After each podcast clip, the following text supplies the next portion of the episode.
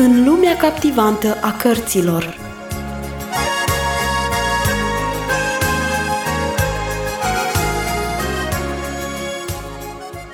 Bun găsit, dragi ascultători!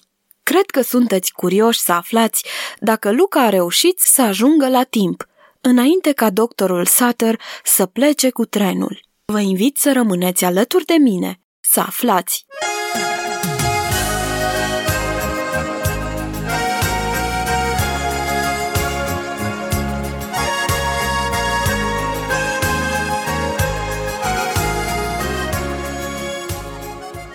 Doctorul Sutter se trezi de vreme. În primul rând se gândi la viscol, dacă s-a mai potolit și dacă s-a liniștit valea. Al doilea gând era că astăzi va pleca spre casă. Lucrul acesta îi producea bucurie. Fusese bolnav și venise la munte pentru o săptămână ca să se recreeze. Acum se simțea refăcut și bine dispus. Înainte de prânz, el trebuia să fie acasă unde se aștepta la o primire călduroasă. Da, copiii erau pentru el cel mai frumos spectacol. Zâmbi cu gândul la voinicul de Beat, la sprintena Ursula, cu părul ei creț și scrisul ei dezordonat și la plinuțul Hans Peter, nu mai vorbim de scumpa lui mezină Brigite. Apoi gândurile lui zburară la mama copiilor. Ea era atât de plină de viață, cu părul ei creț ca al ursulei, însă atât de epuizată de munca zilnică. Dacă ar putea găsi pe cineva să o ajute, îndată ce va ajunge acasă, se va îngriji să aranjeze și acest lucru. Se sculă și se îmbrăcă. Era în bună dispoziție, așa că în timp ce se bărberea, începu să fluiere. Abia își terminase toaleta de dimineață când cineva bătu la ușă. Intră!" strigă el surprins, căci era doar ora cinci și jumătate și deci nu era încă timpul micului dejun pe care îl comandase. Ușa se deschise și paznicul de noapte apăru în prag. Arăta de parcă ar fi avut ceva foarte misterios de spus. Iertați-mă, domnule doctor, așteptați pe cineva în vizită? O vizită? Ce-ți trecu prin minte? La ora asta și pe așa vreme rea? Da, vedeți dumneavoastră, uitați-vă cum stau lucrurile. Cu un sfert de oră mai înainte am auzit pe cineva bătând la ușă. Când am deschis, era în fața mea pe schiuri un băiat de aproximativ 12 ani. Era alb ca varul. Ce să vă spun, fără măcar să salute, el a spus. Trebuie să vorbesc cu doctorul Sutter se așeză pe prag și își rezemă capul de blana ușii. Hm, făcu eu. La ora aceasta nu poți să mergi la domnul doctor. Domnul doctor este încă în pat. Atunci mai aștept, a zis el, și spunând aceasta, capul îi căzu în față pe genunchi. Acum, ce era să fac? N-am mai văzut un astfel de copil în starea aceasta. I-am desfăcut schiurile, l-am tras înăuntru și i-am zis să se așeze. De unde vii?" l-am întrebat eu. Din Bergmatten," a răspuns el. Ei bine, dar cu ce ai venit? Trenul de dimineață n-a plecat încă." Am venit peste trecătoare," a spus băiatul. Vedeți dumneavoastră, domnule doctor, cu cât mai mult îl priveam pe copilul acesta, cu atât mai îmi venea să cred. Am trecut mai înainte pe la ușa dumneavoastră, am observat că aveți lumină și atunci mi-am zis, mă voi duce înăuntru și îl voi întreba pe domnul doctor dacă nu cumva vrea să-l vadă pe băiat. Desigur, vin îndată, răspunse doctorul. Însă povestea cu trecătoarea nu mă lasă păcălit. Eu cred că niciun ghid de munte n-ar fi reușit să treacă în noaptea asta. La înălțimea aceea, trebuie să fi fost ceva îngrozitor. Paznicul dădu din umeri și coborâ treptele în fața doctorului. Când ajunseră în sală, fugiră amândoi spre băiat cu un strigăt de groază. Băiatul căzuse de pe scaun și zăcea pe dușumea într-un leșin adânc. Fața lui era neobișnuit de albă. Doctorul Sutter lua în brațe copilul leșinat.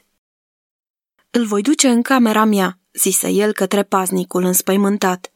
Adu-mi repede câteva sticle cu apă caldă și un ceai fierbinte.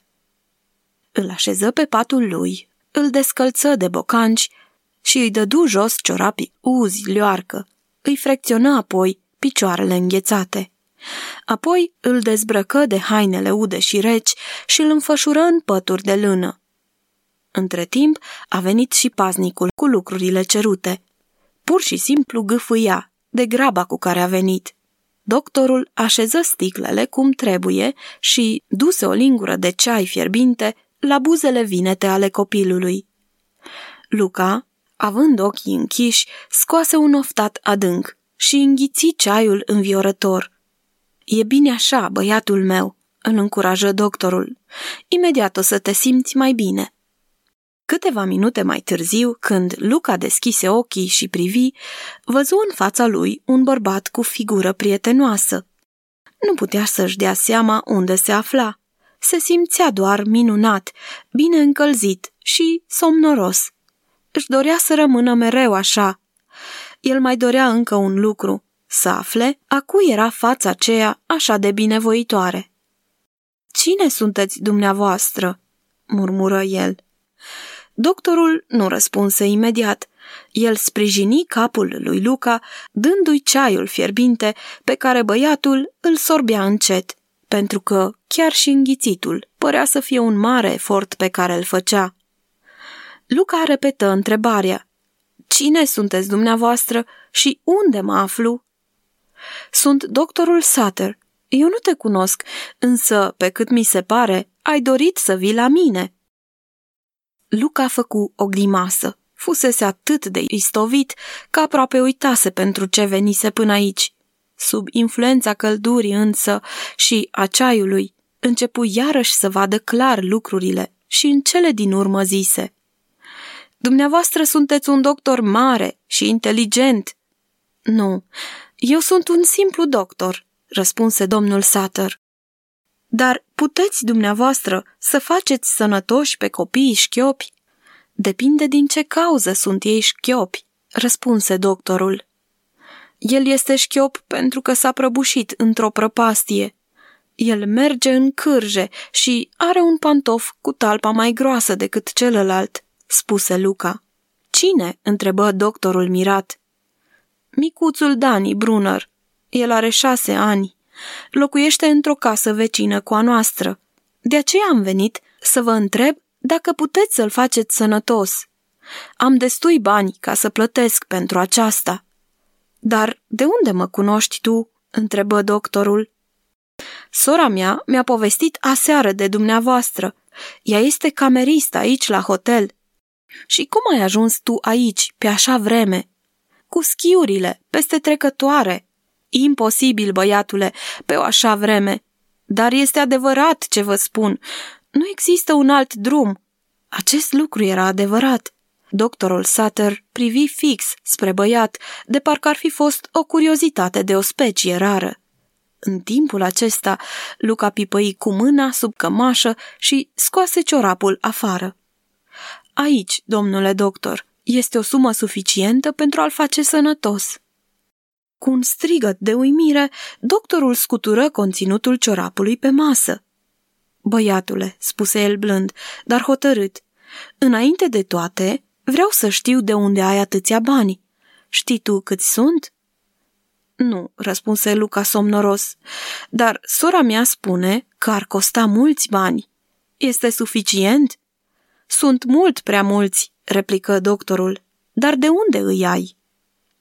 Un bătrân cu care sunt eu prieten, el mi-a dat, murmură Luca, având sentimentul că nu mai poate ține ochii deschiși nici măcar o secundă. Și mai am un mesaj să vă spun din partea lui. El a zis că este plata pentru o vinovăție, iar dumneavoastră trebuie să-i primiți pe toți. Cine este bătrânul acesta? Spune-mi numai lucrul acesta, apoi poți să dormi. Cum se numește? Nu știu. Unde locuiește? Iertați-mă, însă am promis că nu voi spune. Și cu aceasta pleoapele îi se închiseră și capul îi căzu pe pernă. Luca a dormit adânc.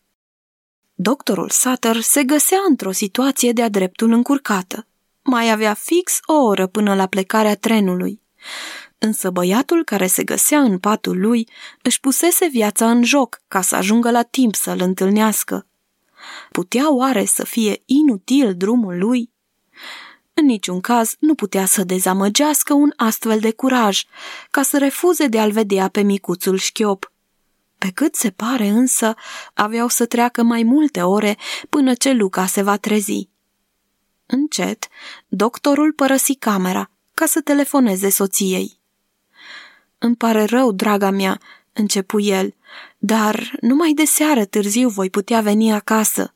S-a întâmplat ceva foarte ciudat și a început să-i destăinuie povestea misterioasă.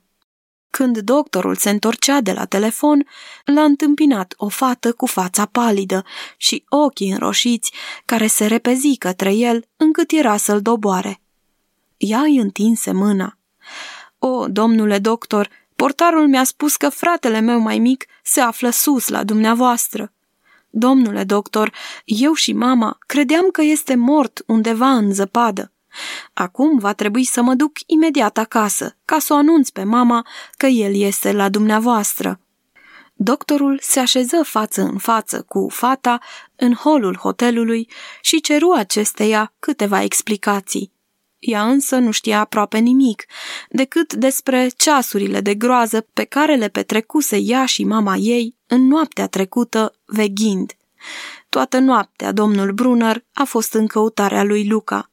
Însă, pentru că ele i-au spus că el plecase pe jos, iar urmele de pași se puteau vedea numai până la marginea pădurii de sus, el cercetă totul numai de la poalele pădurii și prin nămeții de zăpadă de acolo. Era cu totul imposibil ca un copil, mergând pe jos peste câmpiile acoperite de nisoare, să ajungă până la trecătoare – Afară de aceasta, viscolul a făcut ca urmele izolate să fie șterse. În zorii zilei s-a întors domnul Brunner foarte trist, fără să fie aflat ceva. Despre Dani, Maria nu fu în stare să spună prea multe.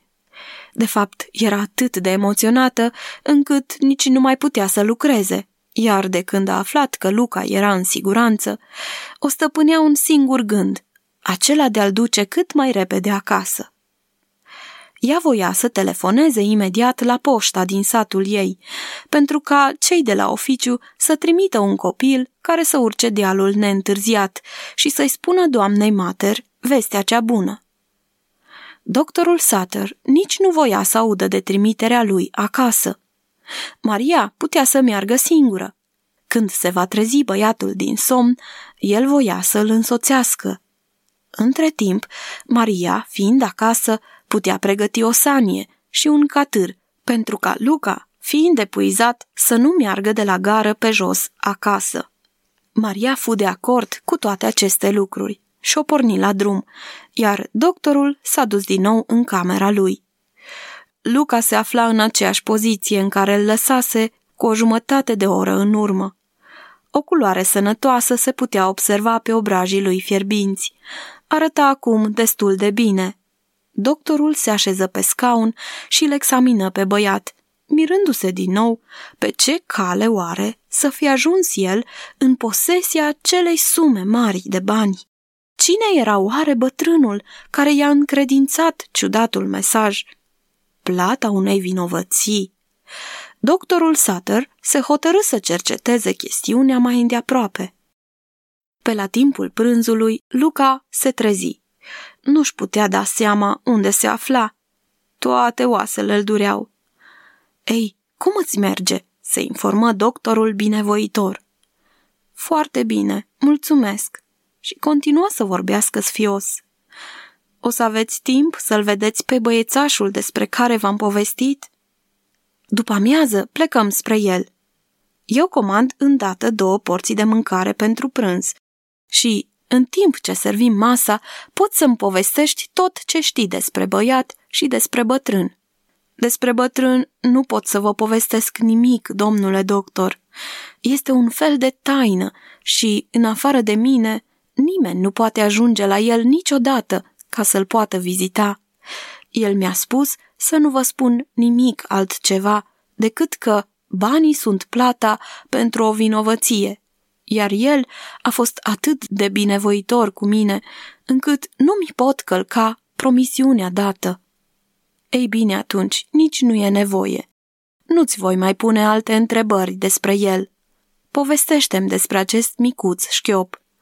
Când a căzut și cum s-a întâmplat? Doctorul observă că Luca se făcu roșu ca focul. Nu răspunse imediat. Îi era greu să povestească unui om necunoscut toată situația, însă, gândindu-se că tot va afla de la domnul Brunner, era mai bine să afle toată povestea chiar de la el. De aceea zise în cele din urmă. De fapt, eu sunt de vină. S-a întâmplat în primăvara trecută. Eu l-am tachinat. M-am făcut că vreau să-i arunc pisicuța în torentul de apă și, din greșeală, am scăpat-o. Atunci, Dani a încercat să o salveze. În felul acesta s-a prăbușit peste stâncă și și-a rupt piciorul. De atunci n-a mai putut merge bine, decât numai în cârje. Eu m-am gândit, poate... Buzele îi tremurau, iar vocea șușotea ceva neînțeles. Spusese însă destul, căci doctorul Sutter, care iubea și înțelegea copiii, înțelese întreaga poveste din puținele fraze stâlcite. El știa acum că acest băiat obosit din fața lui a regretat fapta lui necugetată. Dar să mergem împreună la Dani. Poate că Dumnezeu vrea să mă folosească să-l fac sănătos pe băiat. Luca, tu știi cât de mult îi datorezi lui Dumnezeu? Eu cred că noaptea trecută el a vegheat asupra ta în mod deosebit, căci altfel niciodată n-ai fi reușit să treci peste defileu și să rămâi în viață.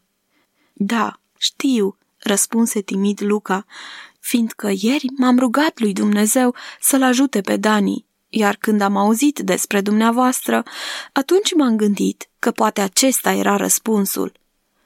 Însă, când am ajuns în pădure, mi-a fost tare frică și aproape m-aș fi întors. Apoi mi-am amintit de ceva ce am auzit eu la Crăciun și m-am hotărât să merg mai departe. Ce ți-ai amintit?" întrebă doctorul. Un verset din Biblie pe care bunica lui Dani l-a citit într-o zi.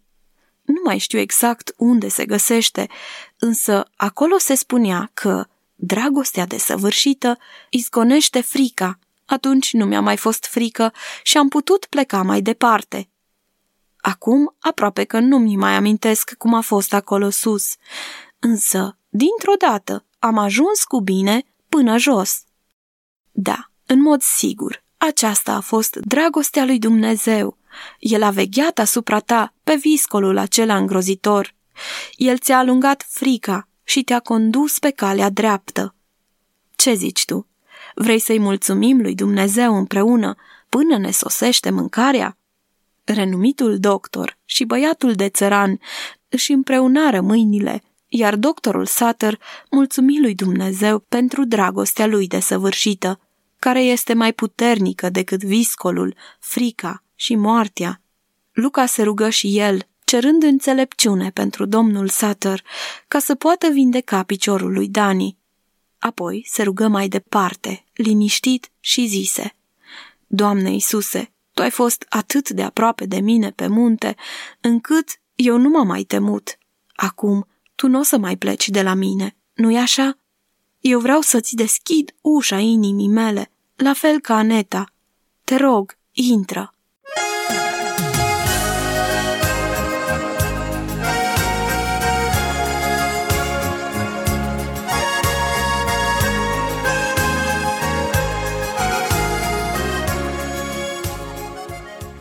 Mă opresc aici, dragi ascultători. Mă întreb dacă ați deschis și voi inima ca Domnul Isus să intre în ea. El vă iubește și pe voi, la fel cum i-a iubit pe Aneta și pe Luca, și poate aduce în viața voastră dragostea lui desăvârșită. Până data viitoare, vă las în grija lui. Pe curând! În lumea captivantă a cărților